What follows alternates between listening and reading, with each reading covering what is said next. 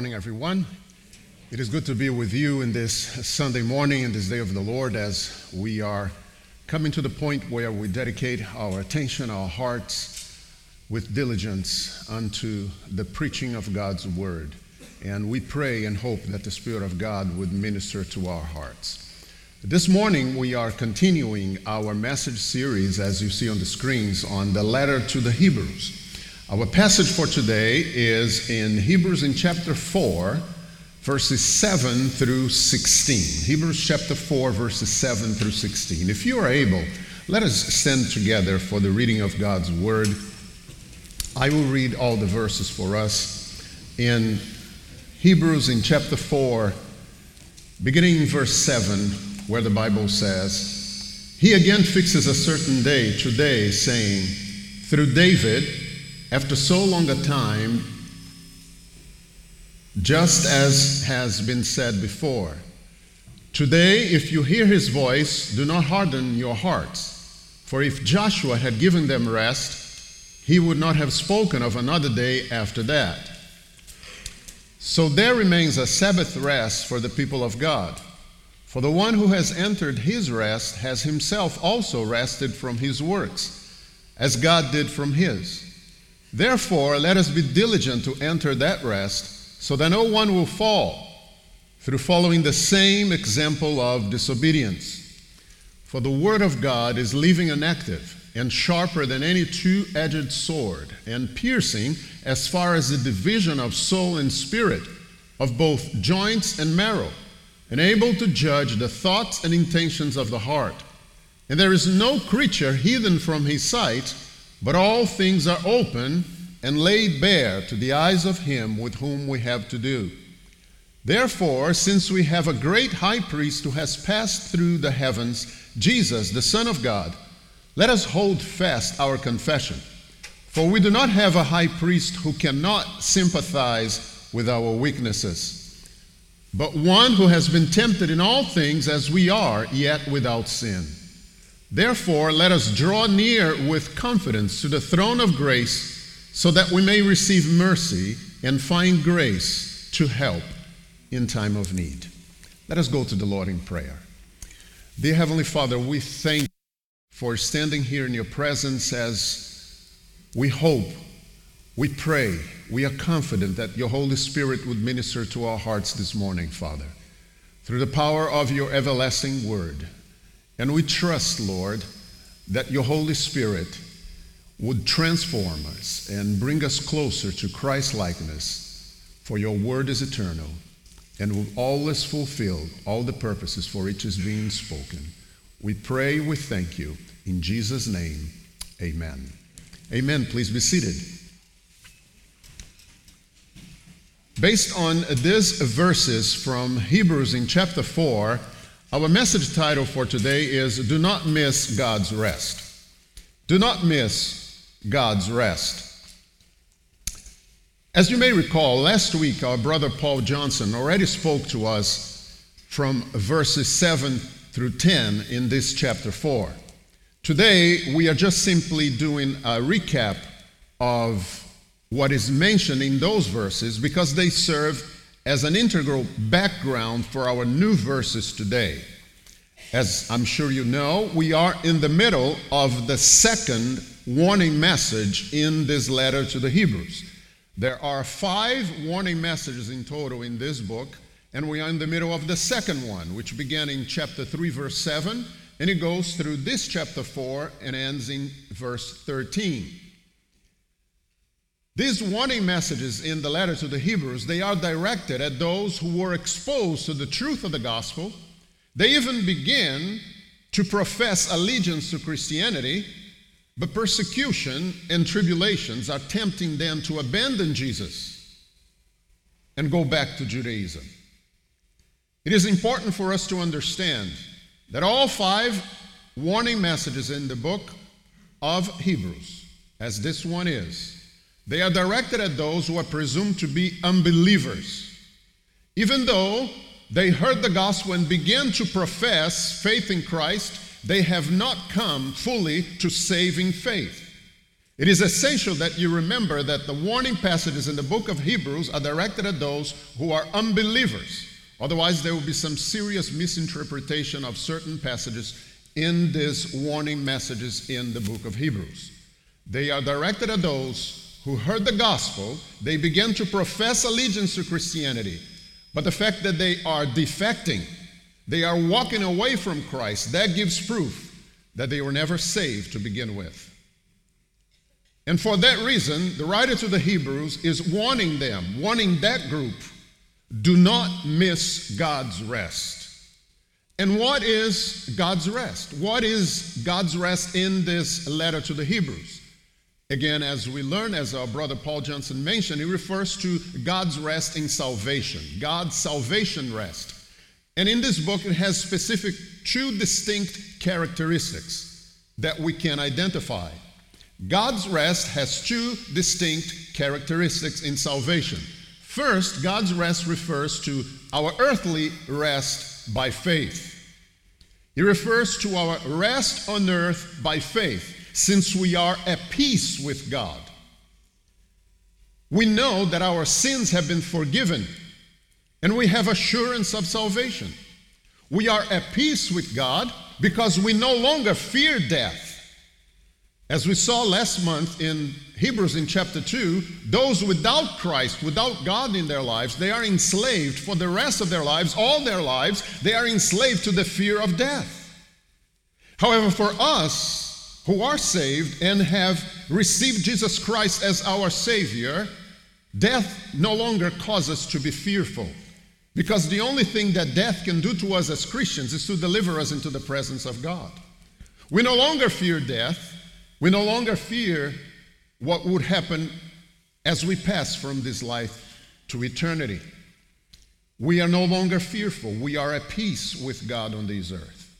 That is what the apostle tells us in Romans in chapter 8, where he says, For you have not received the spirit of slavery leading to fear again, the fear of death, the fear of judgment. No, you are no longer under that spirit of slavery, but you have received the spirit of adoption as sons, by which we cry out, Abba, Father.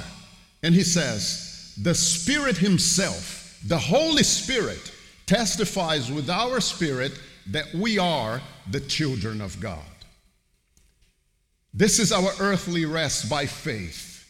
This is the peace that we have with God on earth, knowing that by faith we belong to Him, our sins have been forgiven.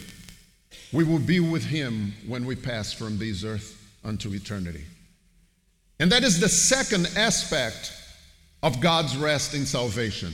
Not only our earthly rest by faith, but the heavenly rest by sight. It is our rest in heaven by sight because we will be with the Lord forevermore. Notice that it is not a rest by faith, it is a rest by sight. Why? Because we will see God. We will see Him face to face. We will be with him forevermore. And this is the aspect, the heavenly rest by sight. This is the aspect of God's rest that the writer to the Hebrews is focusing on in the verses that we will be studying today. He does not want them to miss the heavenly rest. He does not want them to miss true salvation in the Lord. He tells them in verse 7 God again fixes a certain day, today, saying, through David, after so long a time, just as has been said before, today, if you hear his voice, do not harden your hearts. The writer reminds them that King David had given a warning to the people of Israel that when they would hear the voice of God, they should not harden their hearts. And then he says in verse 8, for if Joshua had given them rest, he would not have spoken of another day after that. What does that mean? He's telling them if Joshua, when he took the people of Israel into the promised land, if they were already secured of all the complete rest that God has to offer, then that would make no sense. It would not make sense for King David 400 years after Joshua to still give a warning to the people of Israel. If they were already secured in, in going to heaven, Why would there be a need for King David to say, Today, if you hear his voice, do not harden your hearts, as though they could miss one other rest, another day of rest? And for that reason, proving that they were not secure in the complete rest of God, he says in verse 9, Do not harden your hearts. And then in verse 9, he says, So there remains a Sabbath rest for the people of God. There remains a Sabbath rest for the people of God. He has made the point that aside from the earthly rest that the people of Israel could have experienced in the promised land, there was yet another rest that they should look forward to the rest in heaven. The Sabbath rest is simply representing the rest that they would have in salvation when they would go to heaven. And for that reason, he says in verse 10 For the one who has entered God's rest, he has himself also rested from his works, as God did from his. Those of us who are saved, those who are saved and have died, they are the ones who have received the heavenly rest. They are the ones who have received a complete rest from the Lord. And for that reason, he says, they have rested from their works. There is no more need for warnings when we go to heaven, when we are in the presence of God, when we're already enjoying the heavenly rest. He says, once we go there, we have rested from our works. While we are here on this earth, we are still occupied with the cares of our earthly life. We are still laboring against sin and flesh. But once we go to heaven, we will rest from our, all of our labors. As the Bible tells us in Revelation in chapter 14, and I heard a voice from heaven saying, Write, Blessed are the dead who, in the, who die in the Lord from now on. Yes, says the Spirit, so that they may rest from their labors, for their deeds follow with them. Once we are in glory, the Bible tells us that we are no longer struggling, laboring against the same conflicts as we had here on this earth. He says that our works will follow us, no longer ahead of us, no struggles ahead of us. But our works, what we have completed already here on this earth, will be following us unto heaven as we see the Lord face to face.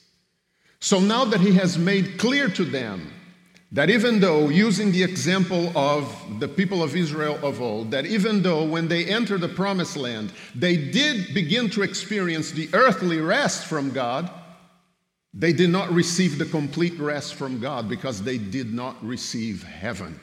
They were disobedient to God and they did not go into the heavenly rest. And so he tells them, do not miss God's rest as some of them did. Some missed the heavenly rest. It is amazing to think that the generation of the people of Israel who left Egypt with Moses, they all died in the wilderness with very few exceptions. But even the newer generation, the ones who came after that, their children and their grandchildren, the ones who did inherit the promised land with Joshua, they did begin to experience the earthly rest. But similar to what their fathers did, they too disobeyed God. And for that reason, they too did not inherit the heavenly rest. That means that they died without salvation. That is the grander point that he's making to them. You have begun so well as they did in the past. They even entered into the promised land, but they ended so badly because they disobeyed God and they didn't make it to heaven. As the Bible tells us in Ecclesiastes in chapter 7 in verse 8, better is the end of all matters than the beginning of it. It's not just it is, ju- it is not just how you begin something, but it's how you end it.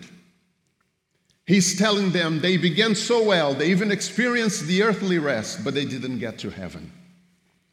He tells them in verse 11, Therefore, let us be diligent to enter that rest, so that no one will fall through following the same example of disobedience. Let us be diligent to enter that rest, so that no one will fall as they did. And not only they say, and not only he says that they miss the heavenly rest He compels them, he begs them, he pleads with them that they should be diligent to enter that rest. He says once again, let us be diligent to enter that rest. Literally, he's saying, let us be diligent to enter heaven. That word diligent means to do all you can, to make every effort to do all you can. It means to make your spiritual life your priority. It means Colossians chapter 3 verse 2 where the Bible says set your mind on things above and not on things of this earth. It means to make your life the greatest priority. It means to make your spiritual life the greatest priority that you may have here on this earth. Nothing is more important than to be diligent about entering heaven. Nothing is more important than to know that your testimony, that the fruit of your life confirms that you are saved. I repeat, nothing is more important than to know that the fruit of your life confirms that you have salvation. And you may say, Preacher, isn't that salvation by works? Isn't that legalism? How can I be diligent to enter heaven? How can I make every effort to be saved? I cannot save myself. Is the Bible saying that salvation is actually by works? Absolutely not. What the Bible is telling us here is, is what we read in Philippians in chapter 2, where the Bible says, So then, my beloved, work out your salvation with fear and trembling. Yes, it is your responsibility to be diligent to enter heaven. It is your responsibility to be diligent about your spiritual life, to make your spiritual life your greatest priority on this earth. However, it is the Holy Spirit who produces the fruit in your life that confirm your salvation, not you. It is impossible for me and for you to produce fruits in my own life that could save myself. Yes, that would be legalism. Yes, that would be salvation by works, but that's not what the Bible says. In the very next verse, the Bible explains it is the Holy Spirit who produces the fruit that confirm that we are saved. As it says in verse 13, for it is God who is at work in you, both to will and to work for his good pleasure. This is my favorite verse in the Bible regarding the sovereignty of God in salvation. It is God who works in us to produce the fruit that confirms that we are saved. And did you catch that? It says that God works in us both to will and to work for his good pleasure. That means that it is God, through His Holy Spirit in my life and in your life, it is God who works in us to desire to obey and gives us the ability to obey. He gives us the desire to obey, to will, and He gives us the ability to obey. He gives us the capacity for us to do, for Him to do through us what He wants us to do for His good pleasure. This is amazing. God does it all. It's not salvation by works because it is all through the work of the Holy Spirit operating the fruits in our lives, generating and producing the fruits that confirm that we are saved. Therefore, when he says, when the Bible tells us that we must be diligent to enter heaven, what that means is that we must be diligent to surrender. Surrender to the will of God in your life because He will do it all. He will give you the desire to obey and He will give you the ability to obey. He will be the one producing the fruit that will confirm that you are saved and you belong to Him. He's telling them, be diligent to enter that rest, otherwise, beware of disobedience to God. Be diligent to enter heaven. Surrender to God. He will produce the works that will confirm your, your salvation. But if you don't, you will disobey Him. Beware of living a disobedient life before Him. The ones who are saved are obedient to God. The ones who are not saved are disobedient to him. That is exactly what the Lord Jesus tells us in John chapter 14, verse 15, where he says, If you love me, you will obey me. If you love me, you will obey me. The ones who are saved are diligent to enter heaven, not because they produce the works that makes them to be that make them to be saved, but because they surrender to God, to the will of God, and the Holy Spirit produces in them the fruit that confirms their repentance. But otherwise, they will be disobedient to God because without the Holy Spirit in a person's life, it is impossible for us to make way into salvation. We will either be diligent to enter heaven by surrendering to Him, or we will be unsaved and disobedient, and our lives will show that we do not belong to Him. He says, Let us be diligent to enter that rest so that no one will fall through following the same example of disobedience.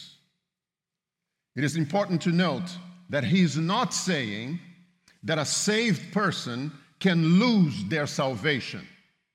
Remember what I mentioned in the beginning the warning passages in the book of Hebrews. It is important for us not to cause any misinterpretation of what the Bible is telling us. The five warning passages in the book of Hebrews are directed at those who are presumed to be unbelievers.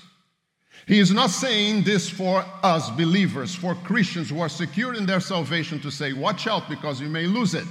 He's saying to you who is an unbeliever, you're even exposed to the truth of the gospel. You even begin to profess allegiance to Christ, but you are not being faithful to Him because you are abandoning Christ. You are defecting. You are giving proof that you were never saved to begin with.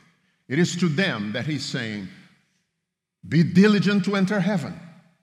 Pay attention to the message so that no one will fall following the same example of disobedience.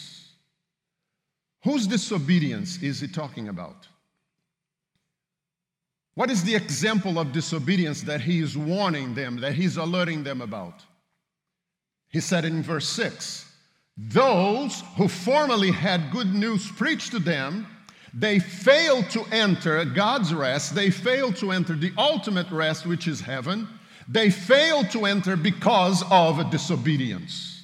He's referring to the, their ancestors, the people of Israel in the Old Testament, who even entered, even those who entered the promised land, they began to experience the earthly rest. But they failed to enter heaven. He's once again saying that they experienced the, heaven, the earthly rest, but because of disobedience, they died without salvation. He's saying, do not do the same thing. Do not die without being saved by the Lord. And he tells them in verse 2 how they were disobedient. He says, They failed to enter heaven because they disobeyed. And how they disobeyed? He says, The word they heard did not profit them because it was not united by faith in those who heard. They heard the word, but it did not produce faith in them.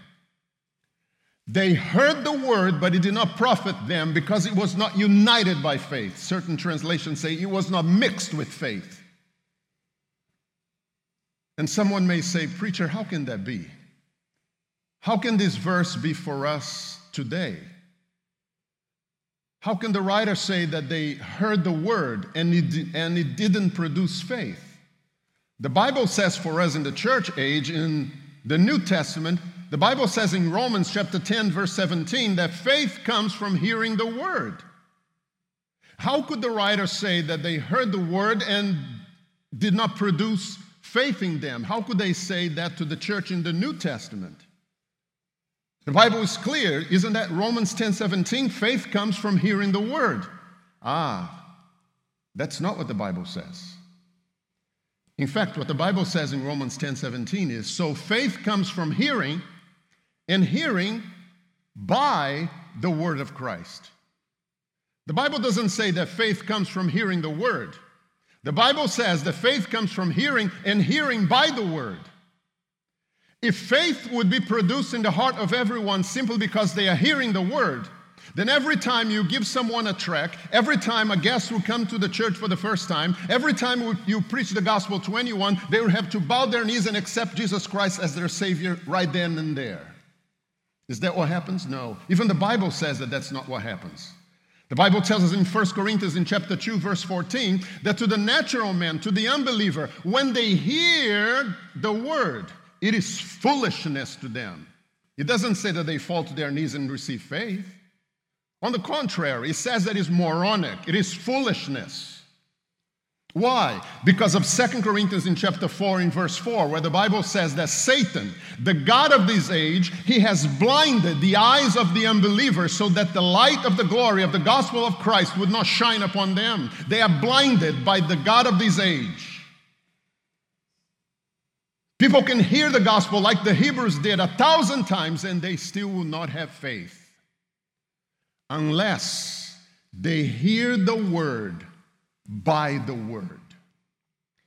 Faith doesn't come from hearing the word, faith comes from hearing the word by the word. And what does that mean? It means that the Holy Spirit comes into the heart of the person and works conviction of what that person is hearing at that time. The preacher is saying, You are a sinner. You must repent of your sins. You must ask God for forgiveness. You must ask God ask Jesus to save your soul, that person is simply hearing the word. But when that person begins to hear the word by the word, the Holy Spirit comes into the heart of that sinner and says, Yes, that is true. You are a sinner. You must repent. You must receive Jesus Christ as your Savior. You must ask God for forgiveness. Yes, you must receive salvation today. And it is on that moment that salvation happens. That is exactly what happened to me. That is exactly what happened to each and every one of us here who are saved and Christians and believers in Jesus Christ our Lord. You may have heard the Word of God a thousand times before and you didn't want anything to do with God. You didn't want anything to do with church. You, you had your family, your relatives. You, if anyone were to give you a tract, you would just trash it. You would hear the word and it was foolishness to you. But one day you simply did not hear the word. You heard the word by the word. Because the Holy Spirit came into your heart and said, Yes, that is true, and you must repent. And you felt the weight of your sins. You felt the weight of your separation from God. And at that moment, that's when your salvation happened. You heard the word by the word. And when the writer to the Hebrews was saying this, I am sure that he was praying that those unbelievers to whom he's directing these warning messages, that they would hear the word, not simply his words, but that they would hear the word by the word. Each and every one of us, after we receive Christ as our Savior and, and we are saved forevermore, we continue to hear the word by the word in our spiritual life. Every single time that you come to church, the preacher may be preaching the word and it's all okay, and you know those verses, and it's not doing much to your heart.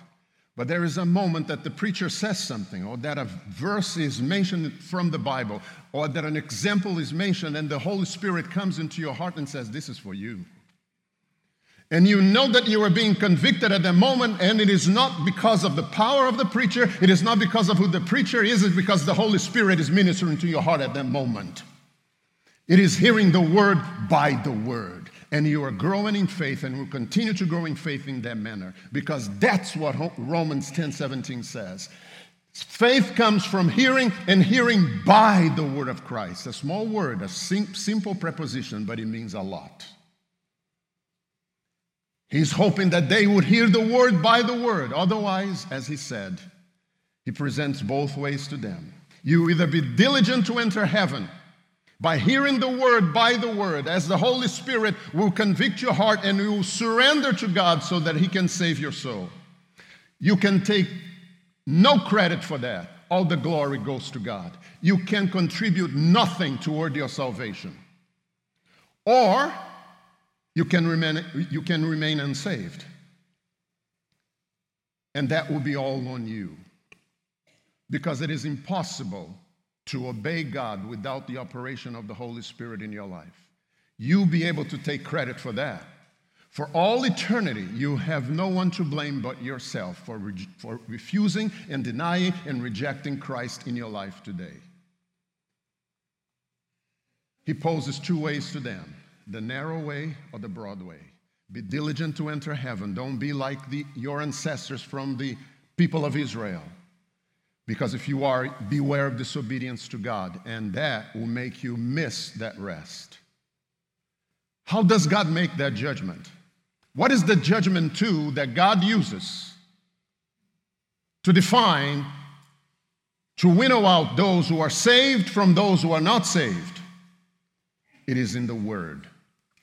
The Bible tells us in verse 14 For the Word of God is living and active, and sharper than any two edged sword, and piercing as far as the division of soul and spirit, of both joints and marrow, and able to judge the thoughts and intentions of the heart. There is no hiding from the Word of God. I may look like a Christian to you, and you may look like a Christian to me. But according to the Bible, only God knows those who are truly His. That is 2 Timothy chapter 2, verse 19. Only God knows those who are truly His. There is no hiding from God. The Bible is clear, and we could do a very specific and elaborate word study on every single term in this verse. But the summary is this that the Word of God has the power to pierce and penetrate to the innermost part of your being. And God knows exactly who you are. The Word of God is able to judge the thoughts and intentions of the heart. He knows exactly who we are, and He knows exactly the motivations behind everything we do, behind everything we say. There is no hiding from Him. Now, I do not want to digress, but it is impossible not to notice what the writer to the Hebrews says when he says that the Word of God pierces as far as the division of soul and spirit. That has caused much theological debate between those who say, one, people, there are those scholars who believe that we are a trichotomy. That means that we are a three part component in our being. We are a body, soul, and spirit as this verse seems to clearly indicate that the soul and the spirit are two different entities, because he says that the Word of God pierces as far as the division of soul and spirit. But on the other hand, there are those who believe that we are a dichotomy, that we are simply body and soul or body and spirit. That is, soul and spirit are used interchangeably in the Bible, they mean the same thing. And they say that based on the words of Christ. In Matthew chapter 10, verse 28, the Lord Jesus tells us, Do not fear those who kill the body, but cannot kill the soul. And yet in Matthew chapter 26, verse 41, he says, The spirit is ready, but the body, the flesh, is weak. They say that it seems that Jesus uses body and soul interchangeably with body and spirit, as though soul and spirit are the same. We may not know the final, the definitive answer for this theological debate on this side of eternity. But let us not lose sight of the overall message of the verse. What the writer to the Hebrews is saying, whether soul and spirit are different or the same, what is most important for us to not forget is that God knows exactly who we are. The Spirit of God, through the power of the Word, it goes into the innermost part of our being, and He knows exactly who we are. There is no hiding from God. That's what He says in the very next verse. There is no creature hidden from his sight, but all things are open and laid bare to the eyes of him with whom we have to do. There is no creature hidden from God. There is no hypocrisy before God. I can behave like a noble Christian inside the church and act like I'm holier than thou. But God knows exactly who I am and He knows exactly who you are. There is no hiding from God. As David says in Psalm 139, verse 7 and 8, where can I go from your spirit? And where can I hide from your presence? Because if I ascend to the highest heavens, you are there. And if I make my bed in the place of the dead, in Sheol, you are there. There is no hiding from the Lord. And he says, All things are open and naked and laid bare to the eyes of him with whom we have to do. That expression simply means that we are all one day going to be accountable to God. We will all have to give an account to our life before the Lord. Every human being will be brought into the presence of God. And every human being will either receive his praise or will receive his justice. All things are laid bare before the eyes of him with whom we have to do. And with this expression, the writer to the Hebrews, he concludes his warning message to the unbelievers. He is certain in his heart that they were cut to the core. If the Lord was working through his Holy Spirit to convict them to not miss God's rest in salvation, that they will be convicted to repentance, to receive Christ instead of abandoning Him, but to move closer to Him. Realizing that they were being cut to the core, that they were convicted by such convicting truths that He was preaching to them, He then offers them a word of comfort, not only to them, but to all of us. He says, Trust our perfect high priest.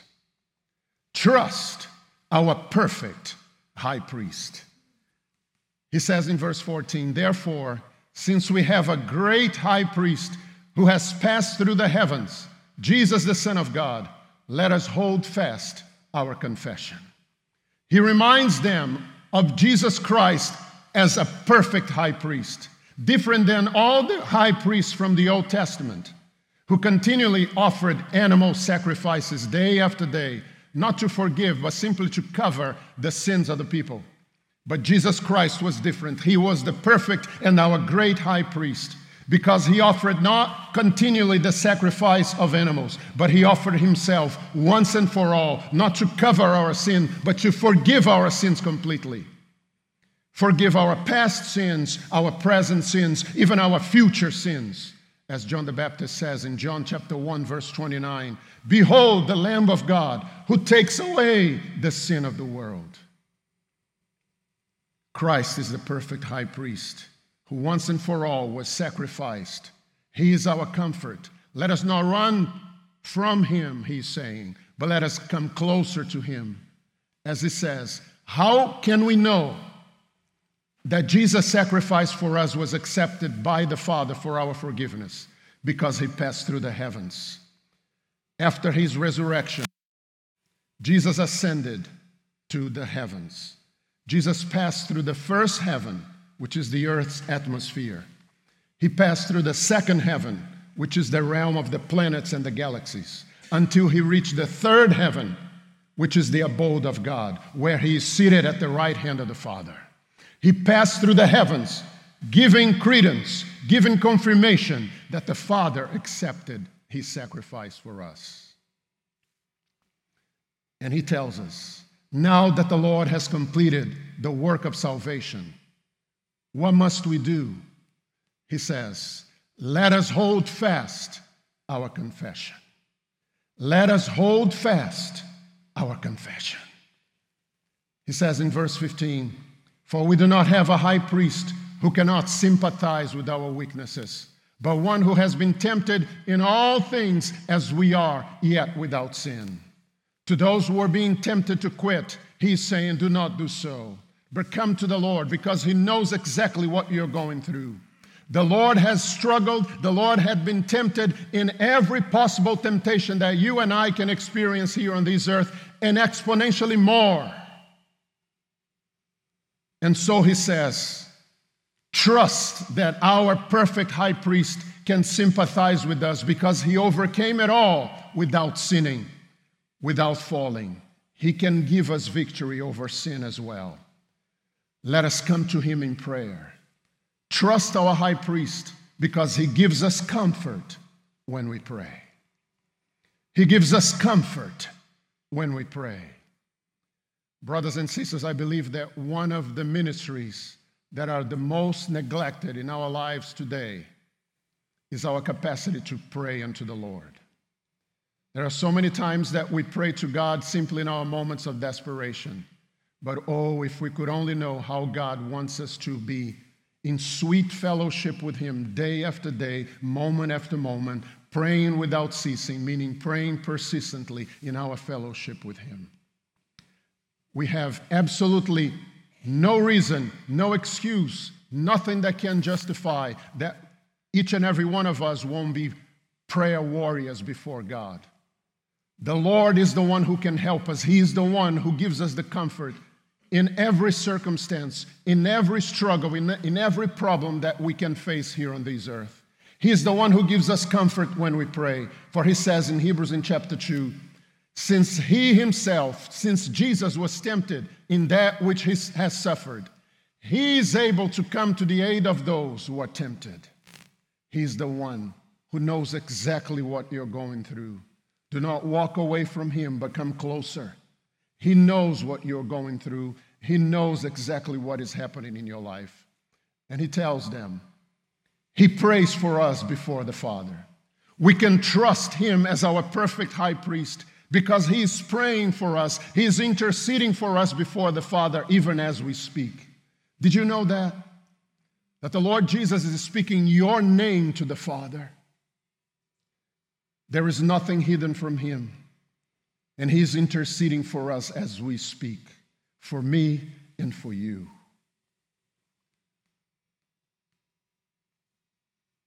The Bible tells us in Hebrews in chapter 7 He is able also to save forever those who draw near to God through Him, since He always lives to make intercession for them. The Lord Jesus is interceding for us right now. And not only the Lord Jesus is interceding, He's praying for us before the Father. The Bible also tells us in Romans, in chapter 8, in verse 26, that the Holy Spirit is interceding for you as well, with groanings that cannot be, be expressed in words that we can understand, but in sacred communications between the Trinity. Jesus intercedes for you before the Father. And Romans 8:26 says that the Holy Spirit intercedes for you before the Father. The entire Trinity is working in intercession for you, in watching over your life, for you to be obedient to God in the desire to obey and in the ability to obey, so that you remain faithful to the Lord in your spiritual walk. And he tells them in conclusion, therefore, let us draw near with confidence to the throne of grace so that we may receive mercy and find grace to help in time of need. He tells them, Do not walk away from Christ, but come closer to Him. Draw near with confidence to the throne of grace. Do not give up on the Lord because of persecutions and tribulations. Otherwise, you'll be given proof that you do not belong to Him but persist in the midst of all afflictions and tribulations and come closer to Him with confidence to His throne of grace in prayer. And He says, as we go to the Lord in prayer, notice it says that we will receive mercy. The Lord will give us the assurance that we have been made clean. We will receive mercy as we go to the throne boldly in prayer before the Lord. And not only will we receive mercy, the Bible says, as you continue to pursue Him in prayer, you continue to find grace. You receive mercy as you continue to pursue grace. You receive mercy as you continue to pursue grace in prayer. Grace gives us the blessings that we do not deserve. Mercy keeps us from the misery that we do deserve. He gives us mercy as we continue to receive grace from Him as we pursue it. God is so great. God is so awesome. But He gives us one last word of advice so that we may receive mercy and grace to help in time of need, in the appropriate time, in the specific time. That simply means that we must take heed of the promptings of the Spirit to seek the Lord. Do not delay once you are convicted, and the Holy Spirit of God is ministering to your heart and convicting of that, whatever that matter will be in your life that is happening right now. The Bible says, Go to the Lord in prayer. Do not miss that time. Do not miss the tugging of the Spirit. Otherwise, your heart will be hardened and you dismiss it as the Bible tells us in Hebrews in chapter 3, but encourage one another day after day, as long as it is called today, so that no one, so that none of you will be hardened by the deceitfulness of sin. Oh, it is important for us to be prompt to the tugging of the Spirit, to the ministering of the Spirit in our lives. Do not miss God's rest, was the warning that the writer to the Hebrews gave to those who were unbelievers. He pointed to them that similar to their ancestors, some had missed the heavenly rest, and, they, and he doesn't want them to follow the same example. He says, Be diligent to enter heaven, otherwise, you simply be disobedient to God and you'll not be able to enter. But trust that all the work that confirms your salvation, that all the work has already been done by our perfect and great high priest. If you have never received Jesus Christ as your Savior, if you have never repented of your sins, I pray this morning that the Spirit of God will allow you to hear the Word by the Word so that you be convicted and confess Jesus Christ as your Savior. Let us pray.